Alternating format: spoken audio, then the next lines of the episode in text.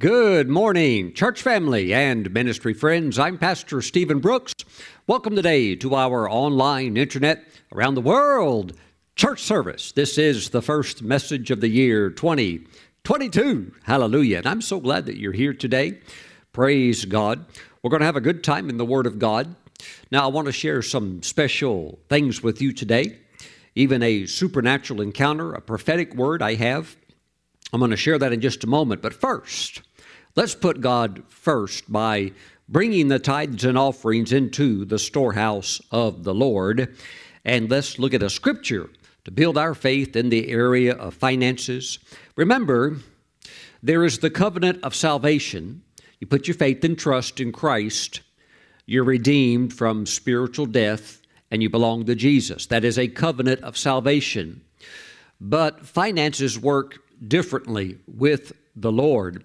Finances in your walk with God, uh, finances are not something that you can look at as simply as a promise that God says, oh, I'm, I'm going to give this to you. Just claim it. Well, it works differently because you have to engage God in a covenant in that area in order for God to begin to work in your financial life. Praise God. And so, with all of the uncertainties within the financial realm today, we want to be sure that we're on firm footing. And remember, when you're in covenant with the Lord, the covenant exempts you from things that others have to go through that are not in covenant with God. Remember, David said uh, concerning, when he was talking to Saul and the others, he said concerning Goliath, who is this uncircumcised person that's saying all of these things? Who is this giant that's uncircumcised? In other words, David knew that he had covenant with God. He understood covenant, and he knew that Goliath did not. So the fact that he does not have a covenant with God being uh, expressed through the words uncircumcised means he has weakness and he's vulnerable and he can be defeated. So in our finances, we want to be in covenant with the Lord. And here we see in Isaiah chapter thirty, let's go to verse twenty-one, a well-known verse that says, your ears shall hear a word behind you saying, this is the way, walk in it. Whenever you turn to the right hand or whenever you turn to the left, verse twenty-two, you will also defile the covering of your images of silver and the ornament of your molded images of gold. You will throw them away as an unclean thing. You will say to them, get away. Now, my friends, in order for the Lord's blessings to fall upon your life like the gentle rain falling out of the sky and uh, in bringing moisture and water to uh, thirsty soil, we must first do our part, which is to remove the unclean thing out of our lives. And here it's expressed in the lives of the apostate Israelites that they had their various gods shaped and molded into the form of a rock or stone. And then once it was shaped, then they would coat it uh, and plate it with either silver or with gold. And they would say, ah, this is my God. Yet it's just a piece of wood or a piece of rock that's been decorated. Can't talk, certainly can't do anything to help you. But they were faced with the reality of this is really all this stuff is. And so they despised it. They would defile it and stomp it and smash it and throw it away and even say to it, get away. And that's what you have to do.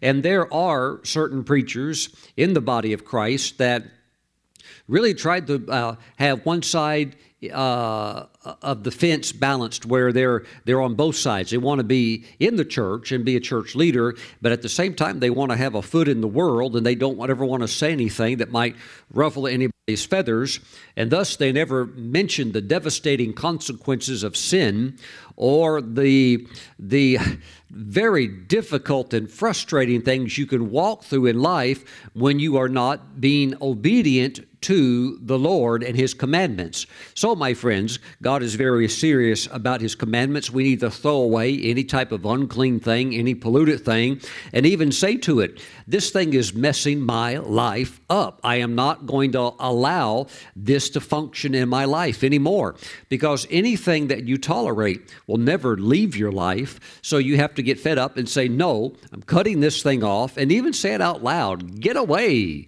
whatever that thing might be, and break from it. And look what happens when you do. Verse twenty-three, then He will give the rain for your seed, not before, after your obedience. Now, the blessings of God are a result, or you could even say are a reward of your obedience.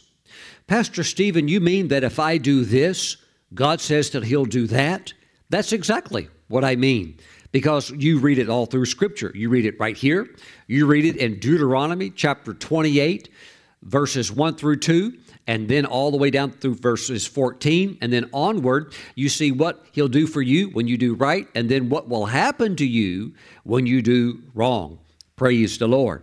Verse twenty-three, then He will give the rain for your seed, with which you sow the ground, and the bread of the increase of the earth. It will be fat and plentiful. In that day your cattle will feed in large pastures. Likewise, the oxen and the young donkeys that work on the ground will that work the ground will eat cured fodder, which has been winnowed or separated with the shovel and fan. So even even the work animals, uh, the oxen, the donkeys, they're eating really good food and everything. The, you've got large pastures, you got a whole bunch of cattle. Uh, everything's fat and plentiful and flourishing, praise the Lord. But that's because you've taken these various idols and you've thrown them away, and you've said, get out of my life, and you've made a clean break, and you're now living for Jesus all out. And that's why verse twenty-three says, the moment you do that, then He will give the rain for your seed, and all of these blessings start to work. Praise God. So with God, God does not engage into a financial covenant with us until we do our part. What is a covenant? It is a deal, an agreement between two people, and the covenant is based on well-defined terms. And when you agree to those terms and you obligate yourself to them, when God sees that, then He comes in. The covenant is sealed with an oath, and God begins to do His part. You, and you know He's always going to do His part. Now, we see the same thing in the next chapter, Isaiah thirty-one, verse six. Return to Him against whom the children of Israel have deeply revolted. Now, some translations just say repent, but I like the literal word return, come back to God. And to come back to God means that you don't just say, well, Lord, here I am. Well, that's a part of it, but you also say, I'm done with sin, messing around and fooling around with stuff I shouldn't be doing. And Lord, I'm now serious about living for You and learning what You require of me in order for me to please You. So return to Him against whom the children of Israel have deeply revolted, for in that day every man shall throw away his idols of silver and his idols of gold, sin which your own hands have made for yourselves. So get rid of the idols, get rid of any form of sin. And look at the very next verse. Can you believe this? Then Assyria shall fall by a sword, not of man. Well, that's good, because the Assyrian military was almost unbeatable. God says, that's not a problem. They, I can make them completely collapse. You may not be able to have the military strength to overthrow them. That's not the issue. The issue is your resent, is your sin. So get rid of all idolatry, all sin, return to Me. And when you do that, then Assyria, or whatever enemy you might be facing, whatever Uh, evil attack of the devil you might be facing, then Assyria shall fall by a sword not of man, and a sword not of mankind shall devour him. But he shall flee from the sword, and his young men shall become forced labor. Who would have ever thought that could happen to Assyria? But it will happen to any enemy of the Lord's people. When the people return to the Lord, the enemies begin to fall. Praise God. So God God requires, God even demands our obedience. Hallelujah. And we have the choice to serve Him and to live for Him. And that's exactly what we're going to do. And one more scripture. There's so many of these in the Bible. Second Chronicles chapter twenty-six, verse five, concerning King Uzziah, it says, "He sought God in the days of Zechariah, who had understanding in the visions of God. And as long as he sought the Lord, God made him prosper." Woo! Seeking the Lord, finding out what pleases Him. And of course, you've got the prophet Zechariah helping you out, explaining visions and supernatural things. You have the priest teaching the law. And so everything's working the way it should. And when you're seeking the Lord, God brings prosperity. So obedience is rewarded by the Lord with blessing. Woo! Praise God.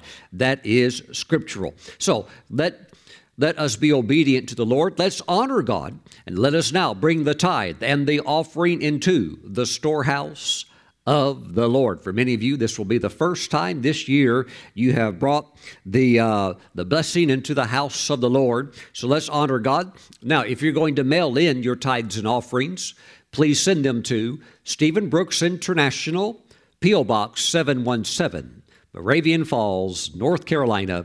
Our zip code is two eight six five four. And as you know, the post office is just right over there. I could take a baseball and throw it. I won't do that. It's federal property, right? But I could hit the post office from here. It's that close by. We receive your mail and bring it in, and uh, it's prayed over, and uh, uh, we praise God for your giving and your support. Now, for many of you, you prefer to do your giving electronically, and you can do that by visiting the ministry website, stephen brooks dot org. There's a link on the homepage of the ministry website. It has a red heart on it. It says give, and you can go right there and give. And you can do so no matter where you live at in the world. And you can bring it in online. Praise God. Anytime, day or night. That's the blessing of the internet and all of these various uh, technical resources that allow us to be able to give, praise God, over the internet. And so you can do that right now as well. So let me pray for you. Heavenly Father, as your people are giving and as they're rejoicing and they are having a good time in your spirit, anticipating great things for the unfolding of this year, we just thank you, Father God, that we uh, are determined to walk in obedience. And Father, if there would be any that would struggle, uh, perhaps not with a little statue made of silver or something like that, but yet would have some other um, uh, weak area in their life, let Let them throw that thing away today and say, "No more, get out of my life." And they'll speak to it and throw it out. And we thank you, Father, for victory, that it will not be picked up again, not only in this year, but in any other year to come. They're free. And Father, we give you praise. We thank you that you reward your people with blessing, with peace, with prosperity, with joy, with wisdom, with anointing. We give you praise for the blessings of obedience, which we so joyfully choose to walk in, in Jesus' name. And we all agree today and say, amen. Woo! Praise the Lord. Hallelujah. Glory to God. Mm. Well, let's take our Bibles for a moment and mark our takeoff place today, which, which is going to be in James chapter five. In just a moment, I want to talk about one of the great names of the Lord. And, uh, you know, there are the compound Jehovah names of God, Jehovah Nissi, Jehovah Rapha, Jehovah Shalom, et cetera, et cetera. Today, we're going to talk about the Lord of Sabaoth. And uh, many uh, Christians have misunderstood that statement. They think it's referring to the Lord of the Sabbath. And uh, James, of course, is not talking about the Sabbath at all in the context of what he's mentioning. And that's not even what that means. So we're going to talk today about the Lord of Sabaoth. And I'm believing that this year, at the beginning of this year, you're going to have an encounter, an engagement with the Lord of Sabaoth. Praise God. So let's uh, prepare our hearts for that message in just a moment.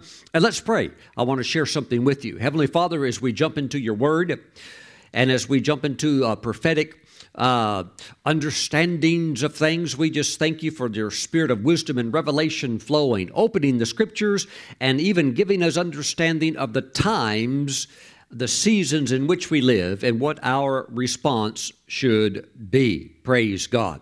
Now, I want to share something. Let me turn over to my notes Uh, real quickly here. And of course, I minister as an as a, as a pastor to many, but you have to understand that what I'm going to share with you, and, and many of the things I share with you, are not just pastoral. They're actually prophetic. And Jesus said, when you receive a prophet, you can receive the prophet's reward. Praise the Lord. So I want I want to share something today, and it will it will have an impact for certain ones. Now, the message will have an impact for whoever will receive it. But remember, the the prophetic word must be received from the prophet. And if you believe the prophet's word, you, you'll get the you'll get the reward. Hallelujah. You'll get the manifestation of that prophecy coming to pass in your life, and you'll just begin also to enjoy all of the privileges of belonging to that prophetic flow and understanding it. And God's very big on this on this area. Praise God. So let me share something that happened, and I want to present it to the body of Christ, particularly those that live in uh, a particular state and in some various cities. Praise God. Uh, I had a I had an email the other day that was something that required my urgent attention and required me to travel out of state.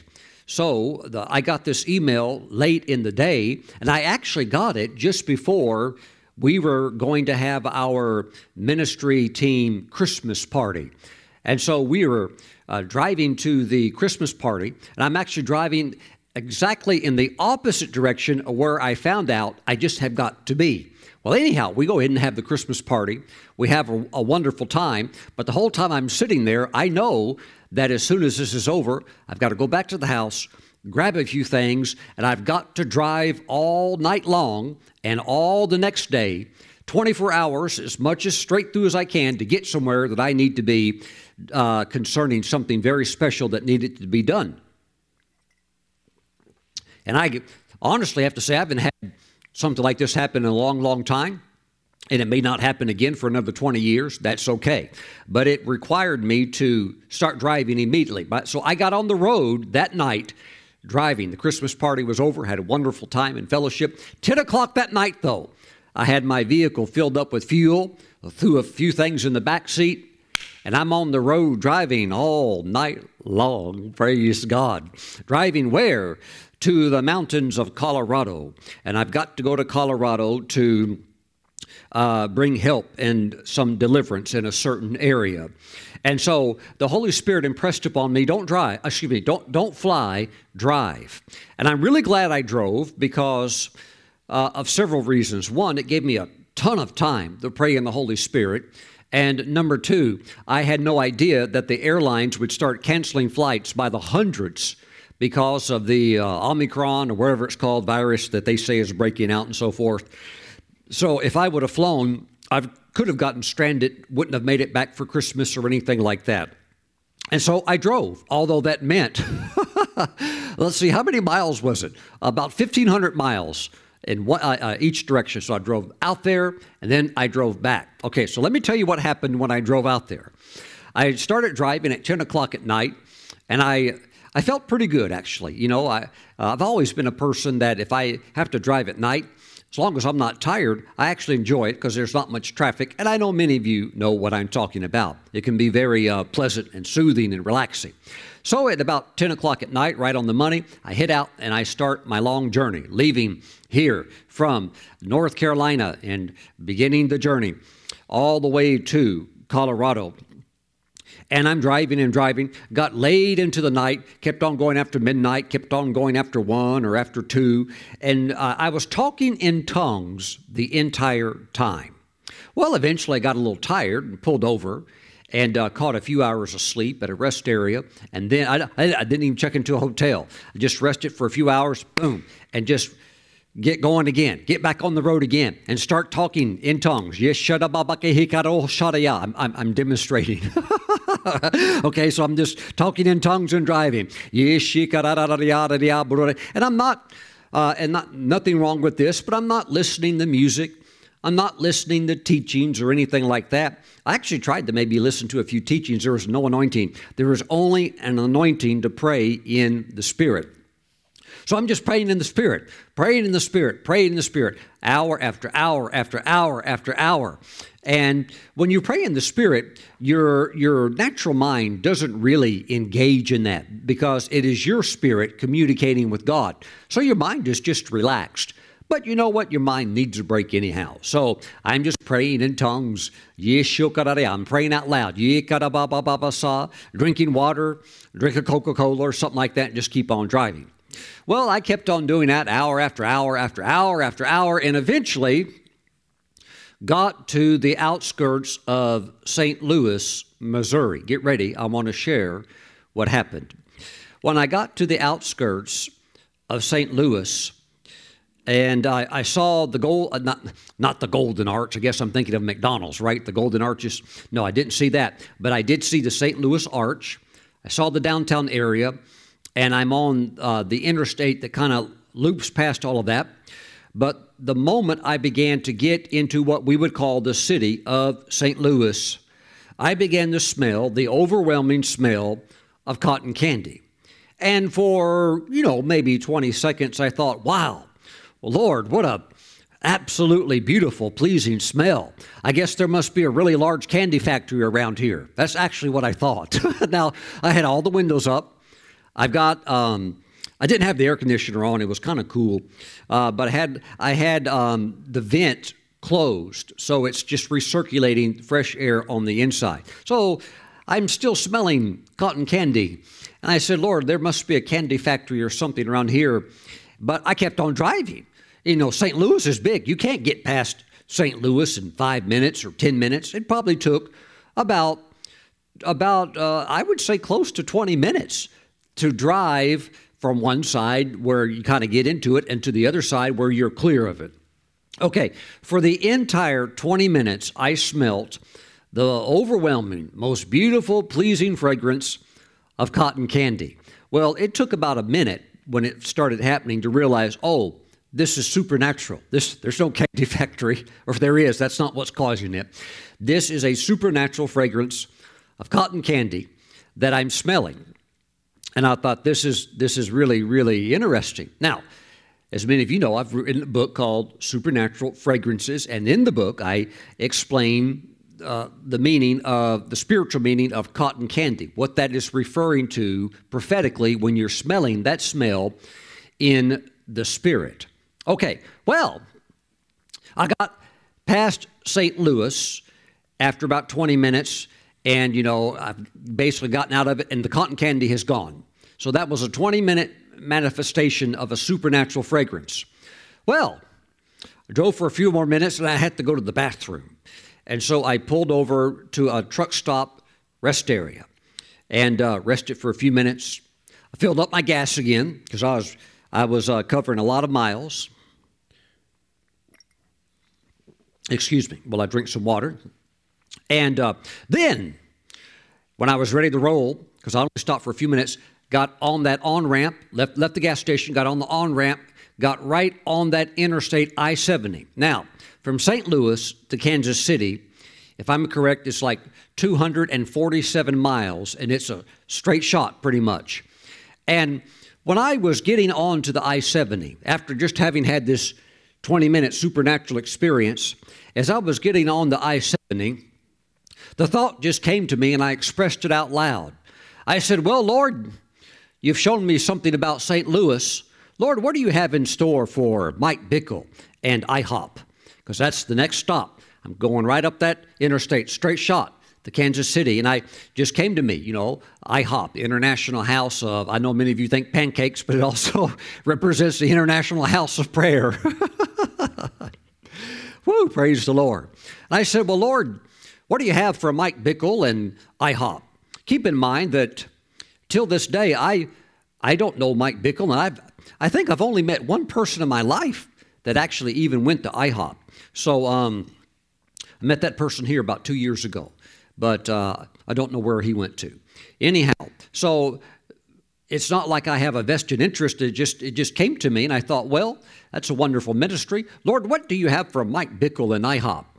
And the moment I, I said that out loud, as I'm on that I seventy heading towards Kansas City, a meteorite, a huge one, you could call it like a shooting star, came right over me. And I looked up and I saw it coming. I saw it go right past me. It went right up that I seventy, and it was hitting straight towards Kansas City. Now, let me check my um, my words for a second on the use of the correct term of meteorite, meteor, and all that, uh, all of that stuff. I have my little scientific page here, uh, uh, and actually it looks like I closed it out by accident. But if I'm correct, uh, a meteor is is a big rock, you know, that's flying through space, and if it's coming to the Earth and it's going through the atmosphere and it burns up, it's called a meteor, okay? But if it goes through the atmosphere and there's still a big part of it, it's called a meteorite. I, I think I've got that right. So me, there's a difference between a meteorite and meteor. But let me just say this. This flaming rock, this shooting star, comet, whatever you want to call it, is coming right towards Kansas City, and I knew it was heading towards I hop. And it is not going to burn up. It's going to go through the atmosphere, and it's going to make an impact. And I'm seeing spiritually here. Now, I saw it with my eyes wide open, but I knew the Lord was symbolizing what that is referring to. Okay, so let me give you my, my prophetic take on this. And keep in mind, I'm not sharing these things from a pastor's perspective. I'm sharing these things from, a, from the perspective of a prophet's ministry that God has ordained me to stand in. Whenever you smell cotton candy, it means wrap up what you're doing, because you're right at the end of what you're supposed to be doing, and you're, you're going to start doing something new, which is normally moving in the Spirit with miracles, signs, and wonders.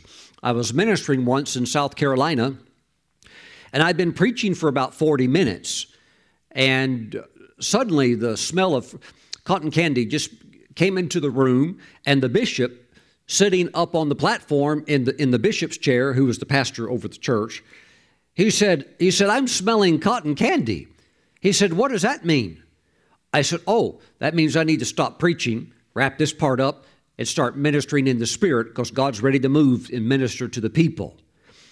And uh, he's like, "Oh, okay, well, yeah, go right ahead." Well, I did, and closed out my preaching portion of my ministry, then began to minister to uh, the people prophetically, laying hands on them, praying for the sick, ministering in the Spirit.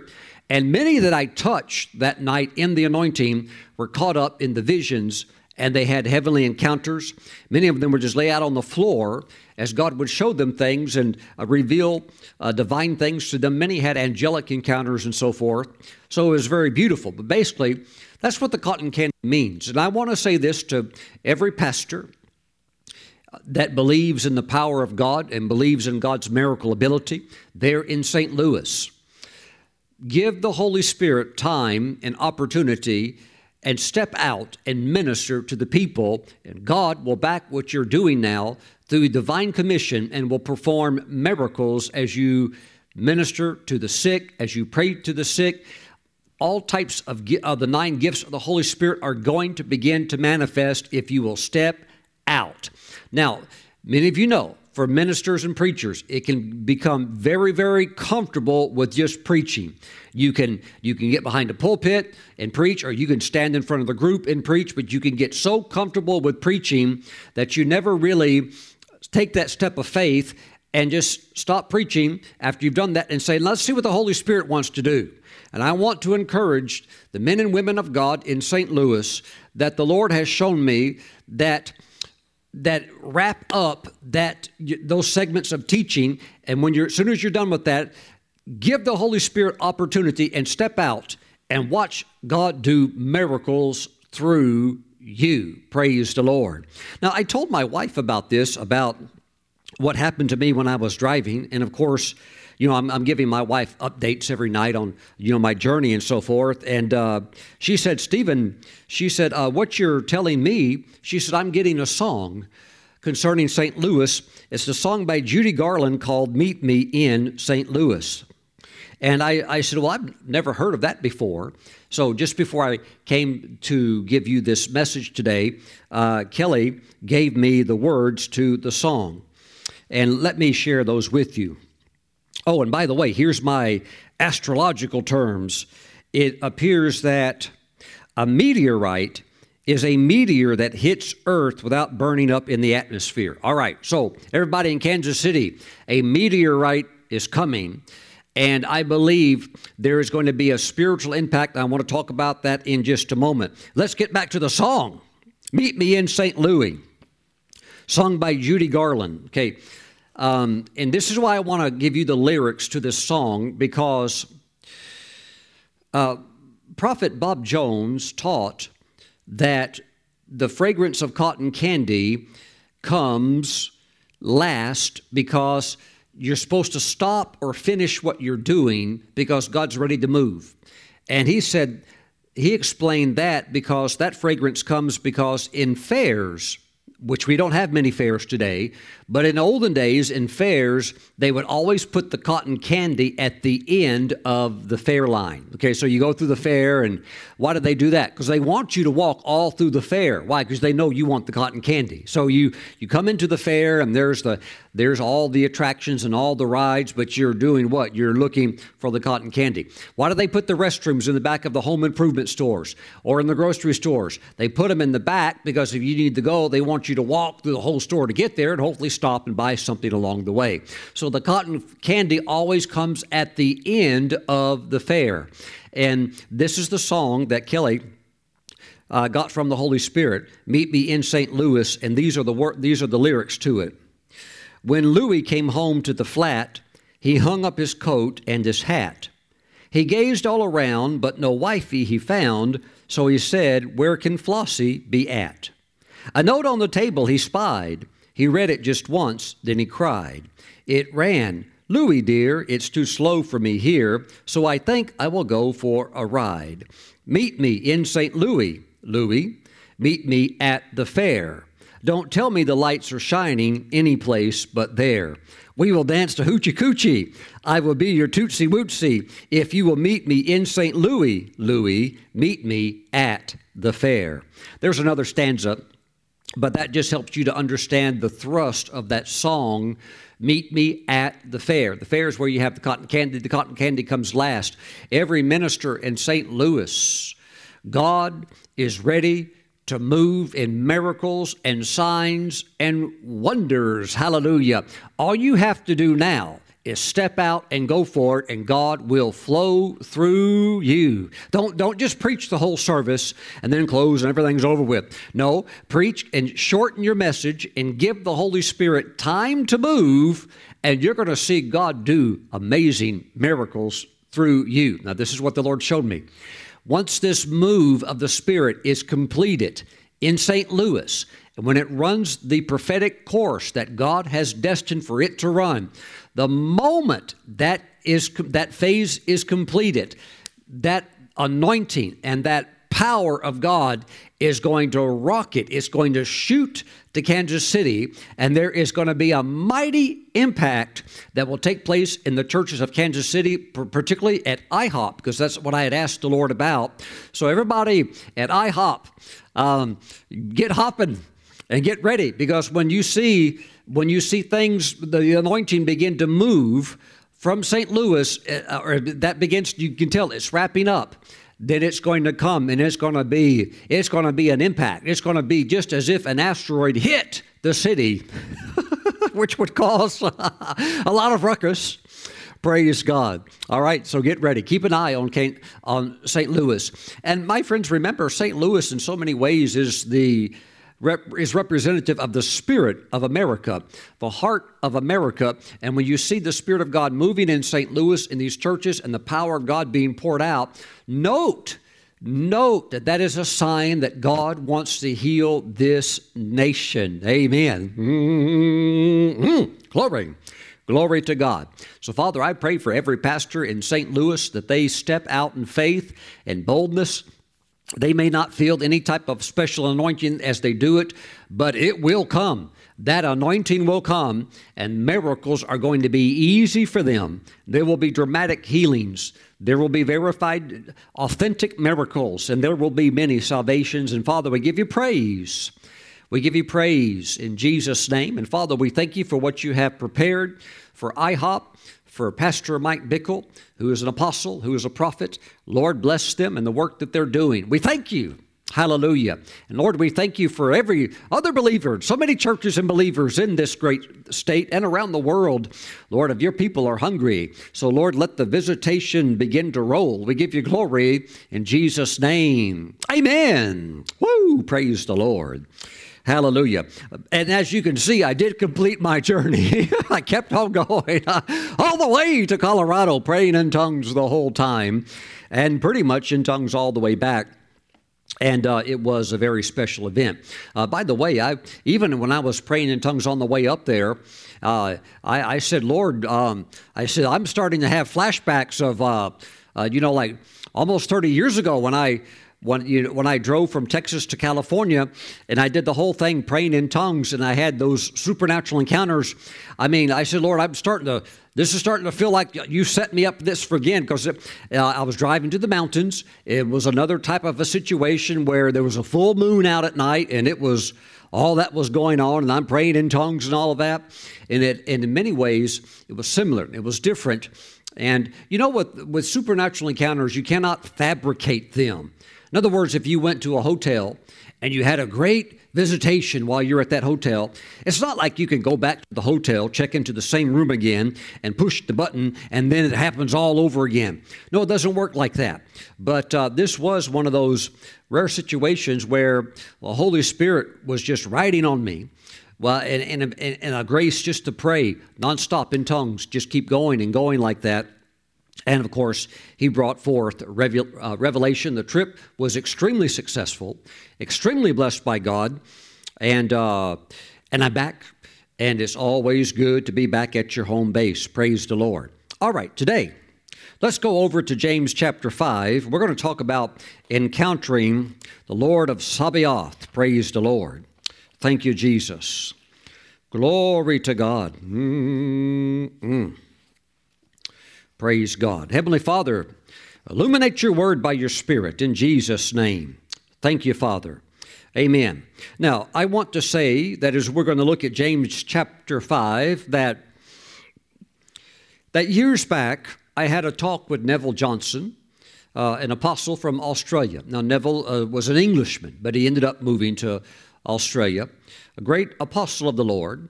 But I think uh, that out of all of his apostolic work, I think still most people knew and knew him and loved him for the prophetic anointing he had. And I've, I've stood next to him and saw him minister to people and tell all kinds of intimate secrets about their lives and so forth. He was very gifted. The gift was very, very real. And Neville had, had told me that when we move further into the end times, when the church moves further into the end times, we will begin a further focus on the last books that are in the Bible. Those, of course, would be books like James, First and Second Peter, First and Second, Third John, Jude, and Revelation, because we're going to need a greater understanding of the end times to to be safe and secure in the end times. So our focus will begin to go into these latter books, and we're going to begin to even see this today concerning the book of James. James five, verse one, "Come now, you rich, weep and howl for your miseries that are coming upon you." Well, James is writing along under the inspiration of the Holy Spirit, and he seems to shift gears suddenly. And my friends, that's prophetic spontaneity. Hallelujah. Where you're just, you're in a theme, you're in a flow, and suddenly you could say something and you're like, wow, that's a little bit different. That's because the scriptures are prophetic flow. They are the voice of the Lord of God, of the, of the Lord God. And that voice is a speaking voice that is always fresh, always new, but it, it's it's timely. The prophetic word is very, very timely. You, if you take a word and you try to apply it out of season, it won't work. The word has to be in season. Let me say that the word that we're looking at today is now in season. Come now, you rich, weep and howl for your miseries that are coming upon you. So this is now being expressed to the wicked rich. Okay? Your riches are corrupted, and your garments are moth-eaten. Your gold and silver are corroded. Well, uh, pure gold and pure silver won't corrode, although they can, uh, they can get, you know, like that, that um, they can oxidize in a sense on the surface, like silver. If you leave silver sitting out for a long period of time, it may seem to have a little greenish something other on it. Well, that'll wipe out, uh, wipe off, but they will corrode if there's alloys in them, because that corrosion would be from the alloys themselves, not from the gold and silver. Your gold and silver are corroded. Back in those days, it was very hard to get uh, a real high separation of gold from these other alloys. Now today, you can get gold or silver that's ninety-nine point nine nine nine percent pure. And in other words, they got all the all the junk out of it. But back in those days, two thousand years ago or so, they did not have some of those uh, applications that we now have available or have figured out that give us the ability to do that. Your gold and silver are corroded, and their corrosion will be a witness against you and will eat your flesh like fire. I was watching a show uh, a couple of weeks back, and uh, a man a man brought a bar of gold into a store that bought, you know, uh, you know, used metal and used gold, and he bought a go- bar of gold into the store and said, "I want to sell this to you, and I want you to, you know, pay me for it." And so the guy weighs this weird-looking bar of gold, and uh, I can't remember how many ounces it was. It was maybe like, uh, you know, twenty ounces, or maybe I think it was more. But, um, you know, the person working there at the store said, "Hey, this is a really strange-looking bar of gold. Where did you get this at?" He goes, "Well, I don't know where it really came from." He said, "My father gave it to me many, many years ago." So the the, the buyer is looking at the, the bar of gold, and he says, "There's something growing on it." And on the bottom, he said, "That looks like coral." Uh, you know, cor- coral, of, of course, would grow in the oceans in the salt water. And the bar had some stamps on it. It had two X's on it. He said, "Well, before I buy this from you, I'd better find out, you know, a little bit more information about this gold. Let me have somebody look at this who knows something about it."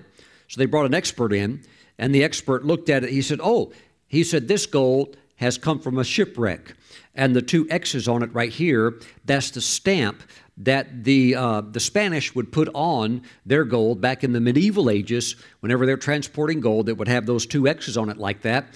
And the reason it obviously has coral on it, because the ship must have sunk."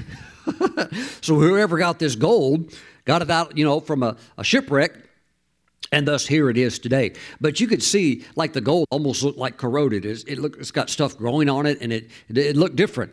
But uh, it says here in the Scripture that it will be a witness against you and will eat your flesh like fire. This is referring to the wicked rich. You have heaped up treasure, and that word treasure in the In the Greek means deposits of wealth. You have piled it up, stored it up, heaped up treasure, deposits of wealth in the last days. Now, there are some who have said, you know, I'm not really sure if there is an end-time wealth transfer. I don't really see anything about it in the New Testament. My friends, there's so much in the Word of God that if it's biblical and scriptural, if we dig around, uh, you'll you'll find it l- layered throughout Scripture.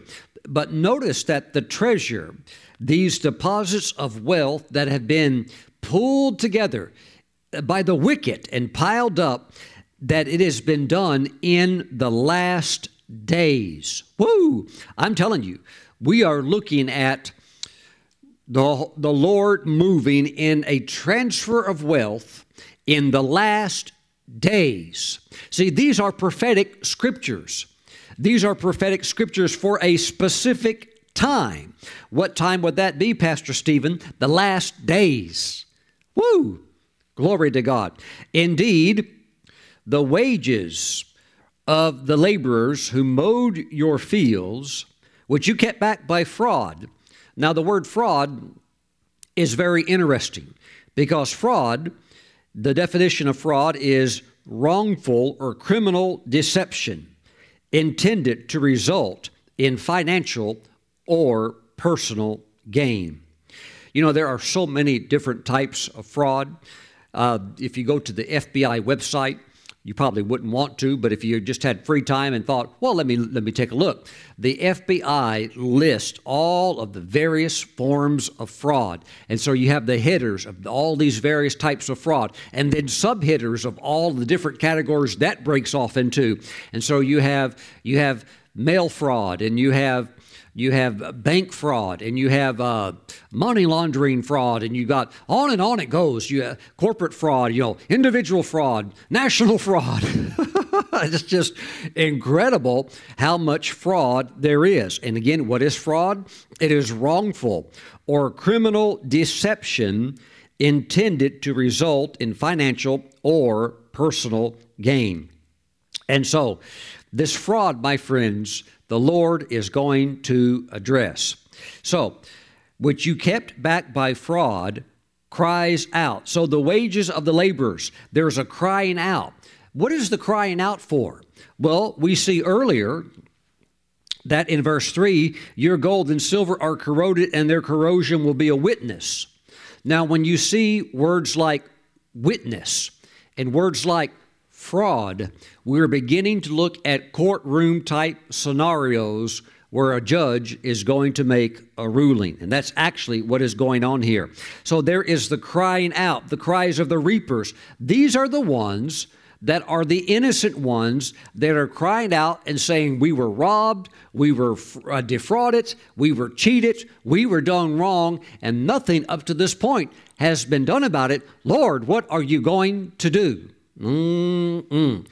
It says the cries of the reapers have reached the ears of the Lord of Sabaoth. Now, the Lord of Sabaoth, not the Lord of the Sabbath. Uh, we're not talking here in a context of a discussion of the Sabbath, but the Lord of Sabaoth is a transliteration of the Lord of Host, sometimes known as the Lord of Armies.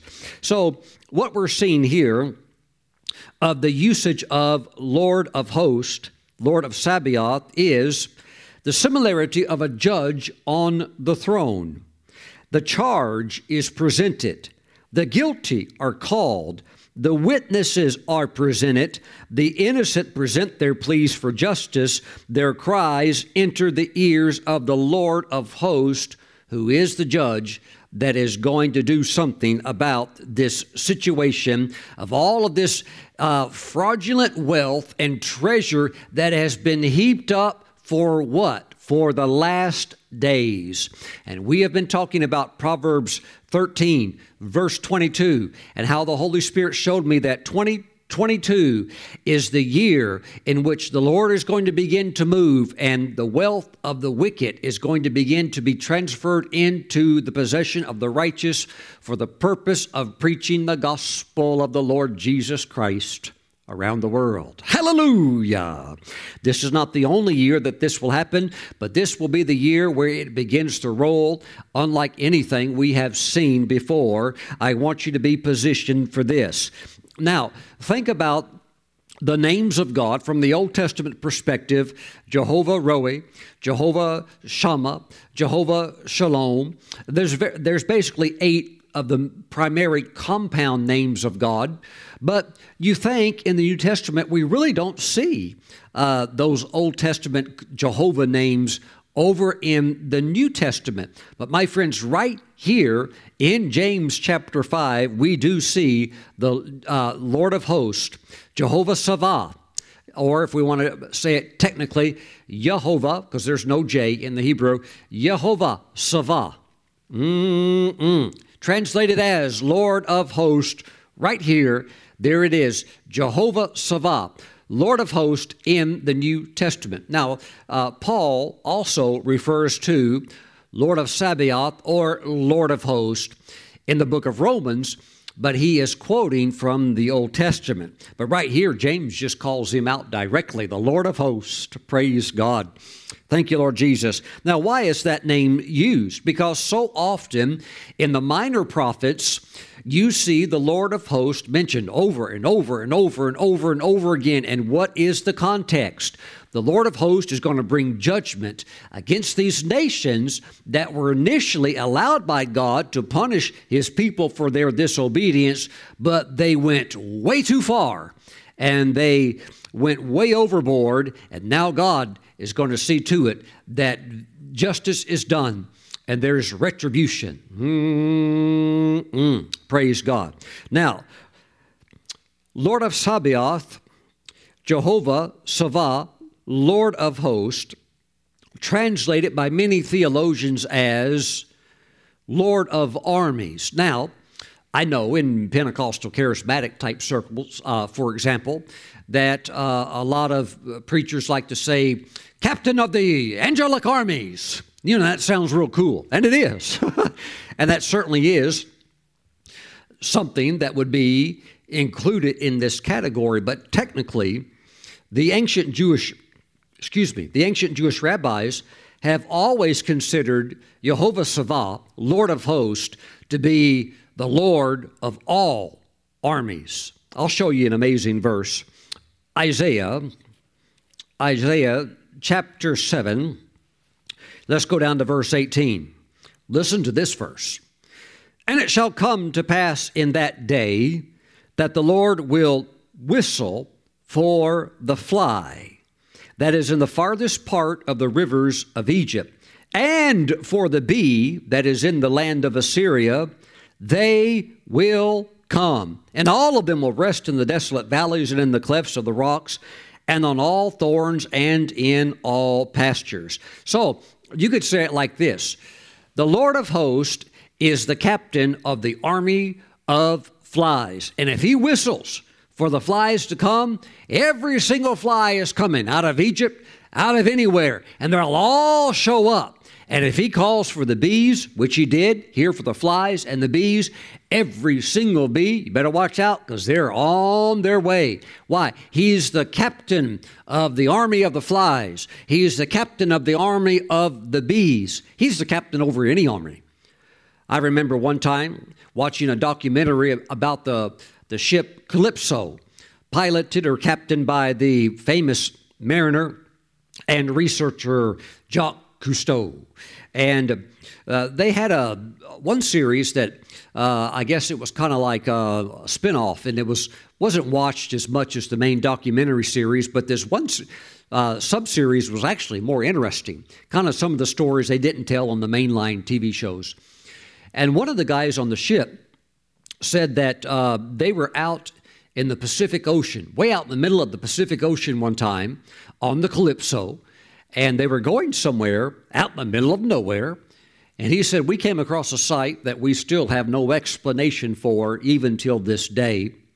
He said, as we were going through the water, we saw what looked like a river of something moving going through the ocean. And as we got up to it, we realized it was nothing but a gigantic, uh, innumerable number of sea snakes that were all going through the water. He said it went from horizon to horizon as far as you could see. And he said it was r- really far across, and they were down pretty deep too. It was, it was like a river of them, and they're moving as far as you could even see. He said some of them were larger than a man's body, their, their width and so forth. And he said, we took the ship Calypso and we actually drove it through the middle of their, of like their river. We drove it through the middle of them, and it, it, it, just for a few seconds, disrupted them and stopped them. But as soon as we cut through them, they joined back up again and kept right on going. And he said there must have been millions and millions and millions of them. He said, we don't know where they were coming from, and we don't know where they were going. Well, I don't really know where they came from either, but I know one thing. The Lord must have called for them Pastor Stephen, why will he call? Why why would he call for the sea snakes? I don't know. Why would he call for a fly or a bee? I don't know, but I do know this. He is the Lord of hosts. He is the captain of all the armies. They all respond to him. Praise the Lord. And of course, he is the captain of the angelic armies. And we are going to see the angels begin to move, to shake the wealth of the wicked, and it will flow into the hands of the righteous who will use it for the Lord's intended purposes. Now, many of those that will, that are going to release this wealth, many will become saved. And now that their hearts are born again and they love God, they're going to release these, these vast reserves that they have piled up. And a lot of it is, um, it's bad money. It's like maybe uh, lives were lost or people were killed over it. But nevertheless, these funds are going to be released. And they're, uh, the first thing, first thing as a recipient, pay your taxes. Pay all federal taxes, pay all state taxes, be straight up and honest with everything. And then the next thing you do, honor the Lord with the tithe and offering. Praise God. Do it all by the book, my friends. And God is going to move in very, very unusual ways. There are uh, new categories of angels that are being released even now into the earth, because this is what we're coming into for twenty twenty-two, to cause this wealth transfer to take place. place. Praise God. Hallelujah. Now, I would like to take you very quickly to the book of Second Kings, Second Kings chapter twenty, and let's go down to verse twelve. And I want to give some wisdom concerning what we're talking about with end time, wealth transfer, and these types of things. Um, this is something that's very serious in the spirit realm. This is something you can't take lightly. This is not for everybody. This is for what I would call the remnant. Even when Elijah the prophet called out and said, Lord, I'm the only one left. They've killed all the other prophets, and I'm the only one that's still holding the line and still holding true. And the Lord says, Elijah, I've got seven thousand that have never bowed the knee to Baal nor kissed his filthy lips. Woo! Praise God. Amen. So this is for the remnant. Hallelujah. Mm-mm. And so whenever you touch the areas of God's wisdom, wisdom will always carry an instruction or certain things that we need to know and we need to obey. Praise God. We're going to see that beginning in verse twelve. Let's look concerning the life of King Hezekiah. At that time, Berodach, Baladan, the son of Baladan, king of Babylon, sent letters and a present to Hezekiah, for he heard that Hezekiah had been sick. Isn't that nice? He sent some letters and some flowers and a Hallmark card and said, I hope you get well soon. And Hezekiah was attentive to them and showed them all the house of his treasures, the silver and gold, the spices and precious ointment, and all his armory, all that was found among his treasures. There was nothing in his house or in all his dominion that Hezekiah did not show them. Then Isaiah the prophet went to King Hezekiah and said to him, What did these men say, and from where did they come to you? So Hezekiah said, they came from a far country, from Babylon. Remember, Babylon means confusion. And he said, what have they seen in your house? So Hezekiah answered, they have seen all that is in my house. There is nothing among my treasures that I have not shown them. Then Isaiah said to Hezekiah, see, look, you're going to have to have somebody that'll talk straight to you. Not just be in some kind of a giddy, silly mood, you know, uh, well, we just want everybody to be happy all the time. Look, you, uh, the price tag of stupidity is, is a price that nobody can pay. Praise the Lord. We must walk in wisdom. Not only must you walk in it, you must major in wisdom in these end times to fulfill the plan that God has for your life. Then Isaiah said to Hezekiah, hear the word of the Lord.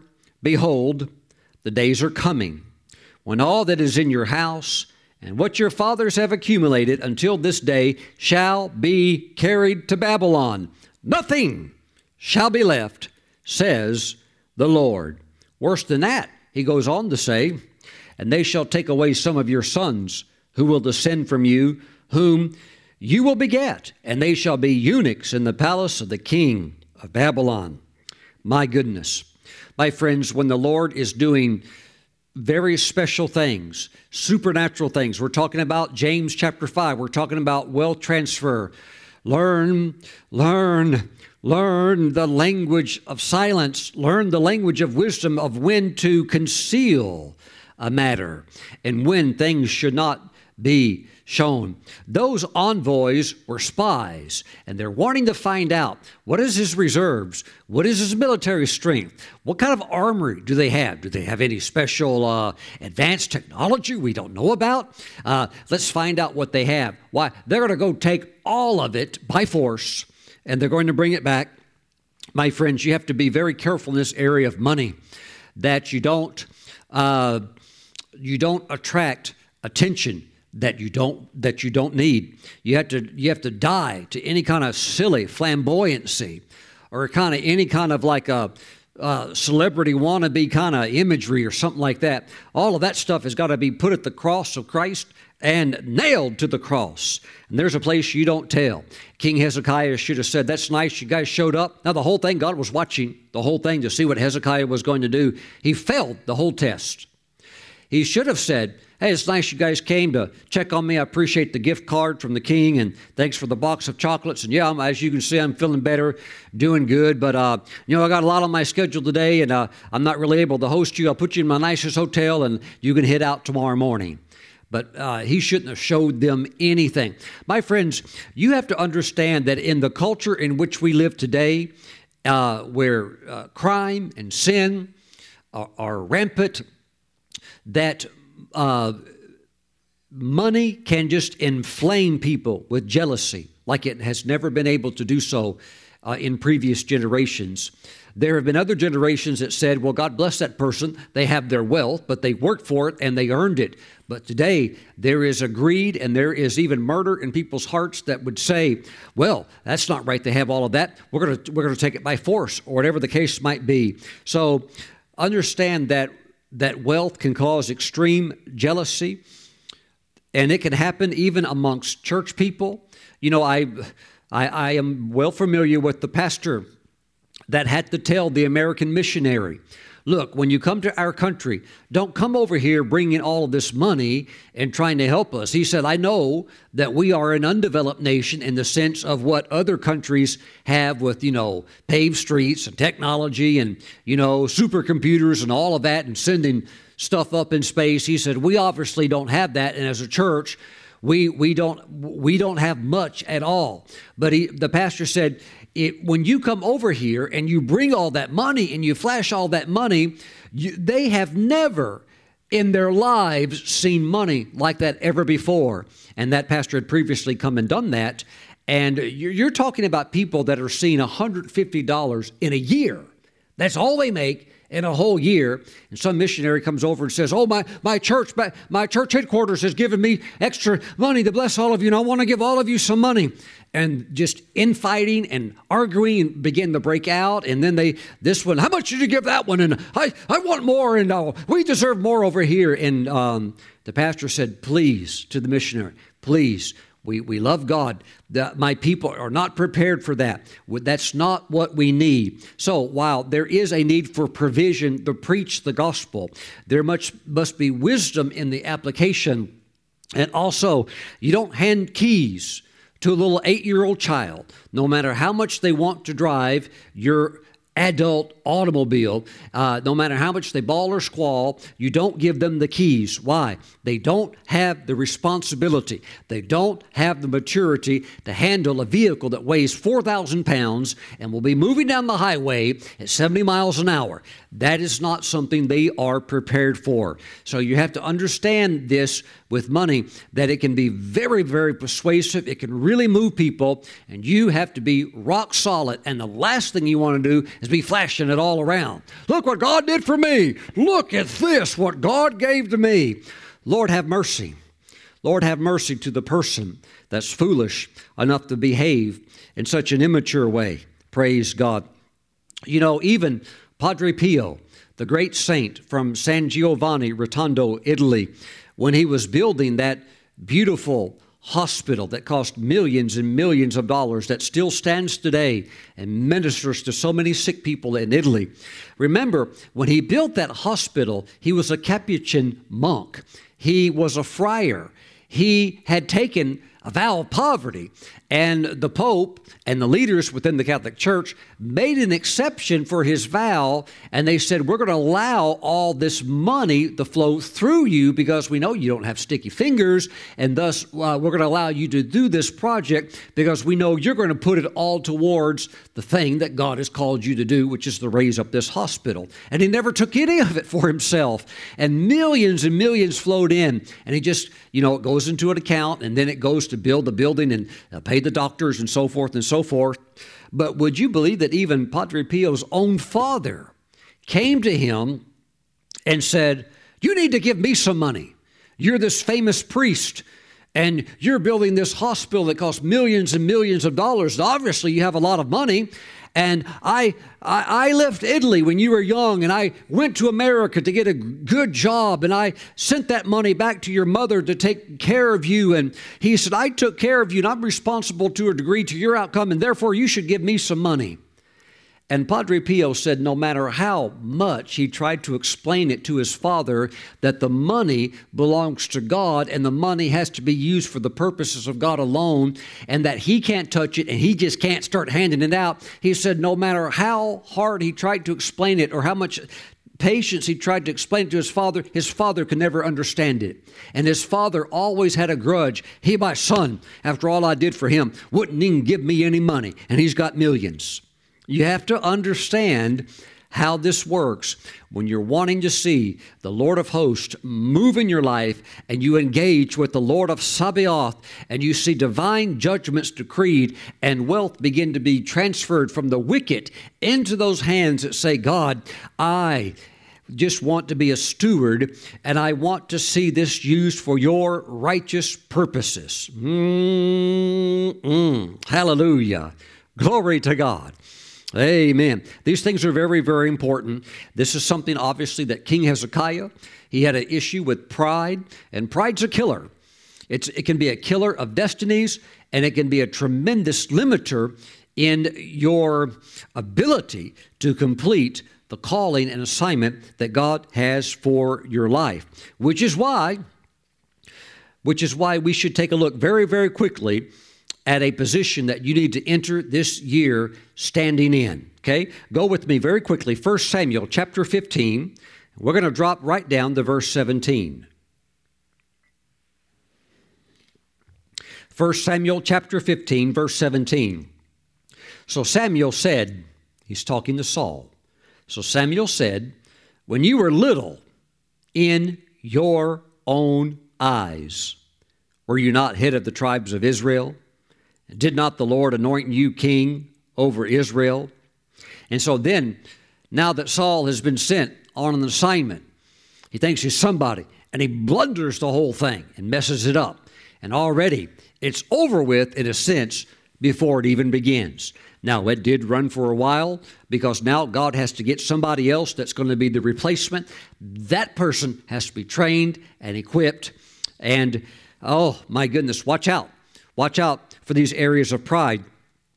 When you are little in your own eyes, that's the way you used to be. But there's three areas. There is the, this area when we deal with pride. There's the area of the person you think you are. And there's a lot of people that really think they're somebody. Oh, and you might wonder why. I wonder why they think they're so great. When they, I, I, what's up? Well, that, that's an area of pride. For some reason, they are a legend in their own mind, not in their own time, in their own mind. So there is the person you think you are. And there, then there is the person you want others to think you are. That's very, very dangerous to go around always trying to create an image or facade or wanting others to think that you're this or that or whatever. No, don't get caught up in that silliness. Hallelujah. And then there is the person who you really are. My friends, we we have to walk in humility. And that's what got Saul off track. You know, I really think that pride is a lot like bad breath. I mean, it's, it's wild. Pride is like bad breath in the sense that everybody knows you have it, except for you. It's weird. It's weird. It's a very interesting concept. So you have to watch out because the scriptures talk about being self-deceived. Matter of fact, James said that, that if you're, if you're a hearer and not a doer, you're going to end up deceiving yourself. And when you're deceived, you can be in pride and not even know it. Uh, even if others come up and say, hey, uh, you know, your breath is really bad, or, or you know, you're really, uh, you, you should, you should, um, shouldn't make all these crazy boasting promises or this or that. You know, that could uh, that could all backfire. Oh, no. Oh, no, no, no. You know, so pride is very, very dangerous because when you have it, it's hard to see it. So we need to start the year humbly because this heart of humility will secure the lifting that God wants to do in our lives, and it will also stabilize us to walk in these areas of being stewards for the Lord, just like Joseph. Joseph was a steward over all of the provision that came in, and he knew what to do with it. He knew how to make allocation of it. Praise God. What is, in essence, the true heart of humility? Well, it's the opposite of pride. Pride wants to take the credit, but one who is humble will give the glory to the Lord. And when I say give the glory to the Lord, I'm talking about you're going to give God the credit. Because while you can be smart and God can bless your intellect and you can work all day and all night, it's it's God who's giving you the mind. It's God who's anointing your mind. It's God who's giving you the energy to work. It's God who gave you a body to work, and you're breathing His oxygen that He put into His earth, His planet. So really, when it's all said and done, we truly must give the Lord all the credit. It's kind of like David when he gave his own personal offerings towards the temple that his son was going to build. David made this lavish offering, and then when he's done giving the offering, he has the most incredible prayer. He said, Lord, all these things that I've given you, this, this great offering in a sense, it's just stuff that you gave me. So, Lord, I, I'm, I'm just really only giving what you gave to me. Somebody may say, well, that person really gave. Yes, God's the one that gave it to them to give it. Whoo, praise the Lord. So we have to watch these areas uh, where we could drift into pride because it has many different uh, heads, many different disguises, many different forms of clothing that it can wear. And when the Lord's doing these types of great things that we're talking about today that are on His prophetic calendar, you must position yourself knowing that the enemy will try to hit you in these areas. Imagine John the Baptist. Here's a guy wearing crude clothing, uh, you know, like a, a leather camel skin type garment, and he's uh, living out in the desert. He's really a rough cut type guy, but yet he is so on task with what God has called him to do. He is so effective with this assignment because he's staying in the center of the lane of God's purpose for his life that people actually came up to him. Now think about if this were you. People actually came up to John and said, are you the Christ? Whoo! Can you imagine what that must have uh, been like? Oh, I, I can tell you there's some people in the body of Christ that if people came up to them and said, um, we notice that you're living a very holy life, and we notice that you really are uh, bringing people to repentance. Um, are you the Messiah? Excuse me. I think there are some people that would say, well, uh, well, no, uh, I'm not really the one that, you know, he's actually going to be coming along. But I'll tell you what, I, he and I, we, we do have a lot in common, don't we? My friends, we must give the Lord all the credit, all the glory. Think about Moses, how God had to work with him. Here's a man that was raised in the palace of Pharaoh, and uh, he was brought up in all of this wealth and all of this high culture and all of this education and all of this learning. What does that mean? Well, it means that in, in, in common sense, he is not really going to be re- able to relate to normal people as we know normal, because he has had a very abnormal life. He has had a sheltered life within a palace. And it's like some of these politicians who they they live in a bubble, and they, they don't even know what it's like for normal people who go to work and uh, maybe punch a time card or something like that, or have to go to the grocery store and actually buy milk and eggs and bread. They are so far removed from that, they don't even know how real people function. So all they do is hang out in their little bubble of other like-minded people, or, you know, it, it, maybe it's an institutionalized type thing in a university or something like that. And the next thing you know, five years down the road, you can't even relate to what normal people are going through. And so what did God have to do with that with Moses? Because what would that produce? That produces pride in a person.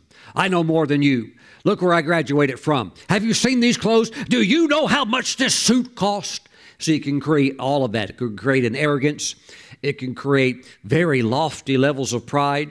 So after forty years of being brought up with all of this, uh, you know, uh, the best of the best, what does God have to do to bring a divine balance within the life of his servant? He has to send him to the backside of the desert, out in the middle of nowhere, where there is no uh, high-end luxury mall where you could go shopping and all of the, you know, you, are, you know, a purse costs five thousand dollars and a nice pair of shoes costs three thousand dollars. None of that. None of that. Now, there was plenty of that in the palace. He could have any of that that he wanted, but it's goodbye to all of that, and it's now heading out into the desert. And uh, nobody cares about you now. Nobody cares about your degree. Now God is going to have to work with you to let go of all that pride. And he's going to have to ha- get you to lean and trust in him. Hallelujah. Because God's ways are higher. God's ways are higher than the ways of man. And while there is a great uh, emphasis that God does put upon the education of the mind and the renewing of the mind, and he wants us to be the very best that we can be within our career field, there is also that area where God wants to work in us so that he can do mighty things through us. But see, God will do these great things, but he is intent on receiving the glory. And if you ever tried to touch his glory or start taking credit, he gets very, very jealous of his glory, and he'll not share it with anybody. So that's why James said that we must humble ourselves, because God will resist the prideful. And you can be a Christian and be prideful, and there's going to be a divine resistance, and you can be left wondering, hmm, wonder why it's not working. It's, I, I'm trying to follow the word and obey the principles, but a heart attitude of pride is something that will really limit you. And many of these great things that we're talking about today, uh, the Lord would want to do it for you, but he can't do it because pride abuses power. Pride abuses money. Money, in a sense, is power, and you can use power to really hurt people. And you can use money, in a sense, to um, cause difficulties for others. You could even turn it into a weapon, in a sense. I'm not talking about a gun, but in a way that you can make things difficult for people. And that is what those that would do, even some Christians, if they were not trained by the Holy Spirit. So this year, I want you to be believing for the miracles. I want you to be looking for the Lord of Sabaoth, the Lord of hosts, Jehovah Shalom, to move in your life, and that the wealth that has been saved up for the end times has been hoarded and piled up. All of these deposits of wealth that Proverbs thirteen twenty-two, these wealth transfers are going to be working within the body of Christ, and it's going to be used for the kingdom purpose, and we will stay humble. And for so many of you, please understand also in these types of areas, you need to also stay low profile. Stay quiet. Don't be like King Hezekiah saying, well, come on in here. Look at all of this. Look at all of this. They're going to be wanting all of that. They're going to be wanting all of that.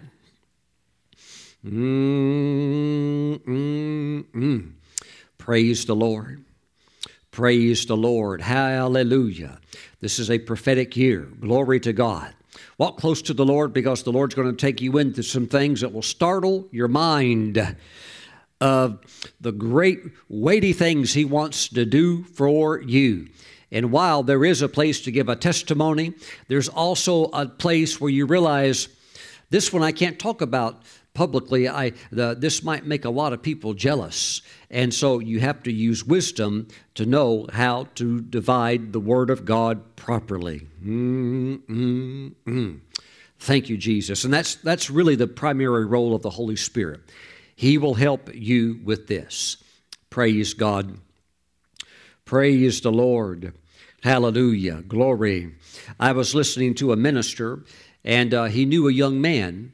This young man worked at a bank, and uh, he was making, um, uh, I can't remember what it was. It was like uh, twelve dollars an hour or something like that. And they put him over in a, uh, a, uh, a part of the bank where wire transfers would come through. And if you were overseeing these wire transfers, the bank would get a commission, and the person that was doing the processing of it would also get a commission. Or they sent him over there, and somebody, a, a multi-billionaire, sent a transfer through, and immediately, you know what his commission was? It was eight million dollars cash. That doesn't count what the bank got. That's what he got just for... Uh, about twenty minutes of his time running this thing through. His commission for that, and I, I know banks do it differently now, uh, but his commission was eight million dollars. And so he went and saw the minister, and uh, the minister owned the restaurant. That might tell you who the minister was. He went over to the minister's restaurant and said, um, well, I'd like a, a bowl of soup. You have really good soup. And the minister came by to check on his restaurant, talked with him, and they ate the soup together and said, um, so uh, this bank guy told him what happened. And so, you know, the minister said, well, you know, I'm a, I'm, I'm a multimillionaire myself, so you're going to have to understand now that you've come into millions of dollars. All your uncles and all of your cousins are all going to want some of this. You're going to have to be quiet about this, and you're going to have to take care of this the right way. You're going to have people coming out of the woodwork uh, wanting uh, uh, money from you now, now that if, the, if they know you have it. So you have to walk in wisdom, my friends. Praise God. And we're moving. We're moving further into the last days, which means we're moving further into the, these latter books of the Bible that give us instruction concerning the last days. Praise God. Now, I want to ask you to lift your hands. Heavenly Father, this is the first message that I'm preaching in the year twenty twenty-two. And Father God, I thank you for the prophetic anointing that you're placing upon it. And I see some of your people, they're going to come into sudden wealth. And it will be times where just overnight, oh, it'll seem like for some it will be literally overnight. But there is going to be a transfer. And you're going to show them what they're supposed to do with it. Because, Lord, we know that the Lion of Judah gets the lion's share. Thank you, Father God. And that statement will ring in their spirit when the event happens, and they'll know what it's for. Woo! Praise you, Father God. And I thank you, Father God, that what you're going to do, you're going to so validate your word that these will not be, these will not be one-hit wonders where a person has it happen once, and then maybe somebody might say, well, you know, that could have been luck. But no, Father, we are tying in the principles, and there will be those who will experience this two, three, four, five, six, seven times. And they will learn uh, to walk in this and even have a faith developed for it, because seven means that it will be ongoing. Now, Father, we give you praise. Hallelujah. We give you all of the glory and honor. And Father, while in many ways this is like moving around with um, highly radioactive materials, we have to be careful with how we deal with this. We thank you, though, that the joy of the Lord is our strength, that your Holy Spirit is in us, leading us and guiding us, and we stand ready for the end-time harvest to be active and to have our role to play in it. Now, Father, we bless you. Father, I ask for encounters, for your people to have encounters with the head of the angelic armies, with the head of all of the armies, that every uh, everyone in that army would bow their knee to, the great commander-in-chief, Jehovah Sabaoth, the Lord of Sabaoth, Let your people have encounters with the Lord of hosts. Now, Father, we give you praise, and for the many angels, innumerable angels that work underneath him. Father, we give you permission to release the angels, and we ask, oh God, to send now the angels of wealth transfer, and let the provision begin to transfer from the wicked, wicked people that would use it for very detrimental means to harm humanity and to even hurt people. Let it, oh God, come to the righteous who will use it for your kingdom cause. Let your angels move it like water into the right direction and to the right uh, containers. Father, we give you praise. Thank you, oh God, for the fulfillment of these prophetic scriptures. In Jesus' name we pray. And we all say, amen. Praise the Lord. Now, if you're watching today's program and you don't know Jesus Christ as your personal Lord and Savior, I plead with you, do not wait another day. Do not live another day in sin or in a position of being spiritually dead. Call out to the Lord right now. Pray this prayer after me, and Jesus will save your soul right now. Say, Lord Jesus, save me. Give me your new life. Jesus, I repent and turn from all of my sin. I throw it away. Jesus, come into my heart. Wash me with your blood. Write my name in your book of life. Step into my life and lead me and guide me from this day forward. In your name I pray. Amen and amen. Your prayer has gone into the ear of the Lord of hosts, and he has heard your prayer, and he has saved your soul. Now live for him. Glory to God. Praise the Lord. Hallelujah. My friends, let's take Holy Communion. I use these little bitty cups, and got the grape juice on one end and the little bitty wafer on the other end. You can buy these online. Just, you know, go to a search engine and type in, uh, you know, portable communion cups or whatever, and you'll pull them up. Hallelujah. These are great for traveling. I take these with me when I travel, and I use these sometimes because while sometimes you'll see my nice cup, my fancy communion cup, and my bread, I also want to use these and let you see these because it doesn't matter what you pour it into or what kind of a plate you put it on. What matters is that you receive it in faith as the flesh and the blood of Christ. Now let's pray. Father, we thank you for the bread and the juice. We bless it and we consecrate it as being holy and set apart through this prayer. And we thank you, Father God, that this is now the flesh and the blood of the Lord Jesus Christ. Hallelujah. We give you praise. And Father, as we receive the body, the body of Jesus, oh God, his flesh, Lord, let us walk in your wisdom, oh God. Let us, let, let us know when our lips should be sealed. Hallelujah. And also when we should give a praise and a hallelujah and a full testimony to others to encourage them. Oh Lord, we give you praise. Hallelujah. Hallelujah. Lord, we anticipate miracles, great miracles this year. And as we receive the flesh of the Lord Jesus, oh God, we thank you for encounters with the Lord of hosts, the captain of the armies. We give you praise in Jesus' name. Amen. Let's receive the body of the Lord.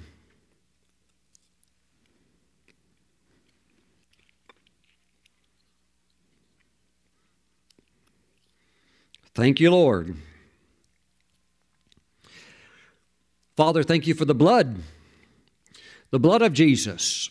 And Father, while you want us to be confident people, confident in who we are in you, we thank you also for the heart attitude of little in our own eyes. And Father, we choose to walk in humility, and we choose to steer clear of prideful attitudes, expressions, and so forth, even, even as your scripture says, the haughty look, the arrogant look. Oh, Father, we thank you. We thank you for humility because you can do most with least. Oh, God, we give you praise. We give you all the glory, Lord, help us to be mindful this year on every good thing, on everything, to give you all the praise, to give you all the credit for your goodness. We thank you in Jesus' name. Amen. Let's receive the blood of Christ.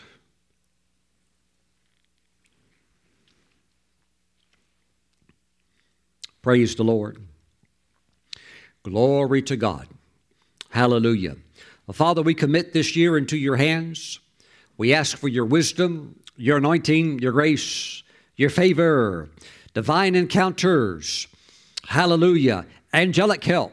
Father God, all that we need to go into this year and the journey through this year and to do all that you called us to do this year. We thank you, Father, for your grace. We thank you for your anointing. And we thank you that your angels are with us. And we give you praise in Jesus' name. Amen and amen. Hallelujah. My friends, the Lord bless you this week. And may you have encounters with the Lord of hosts and his mighty angels. God bless you. Bye-bye.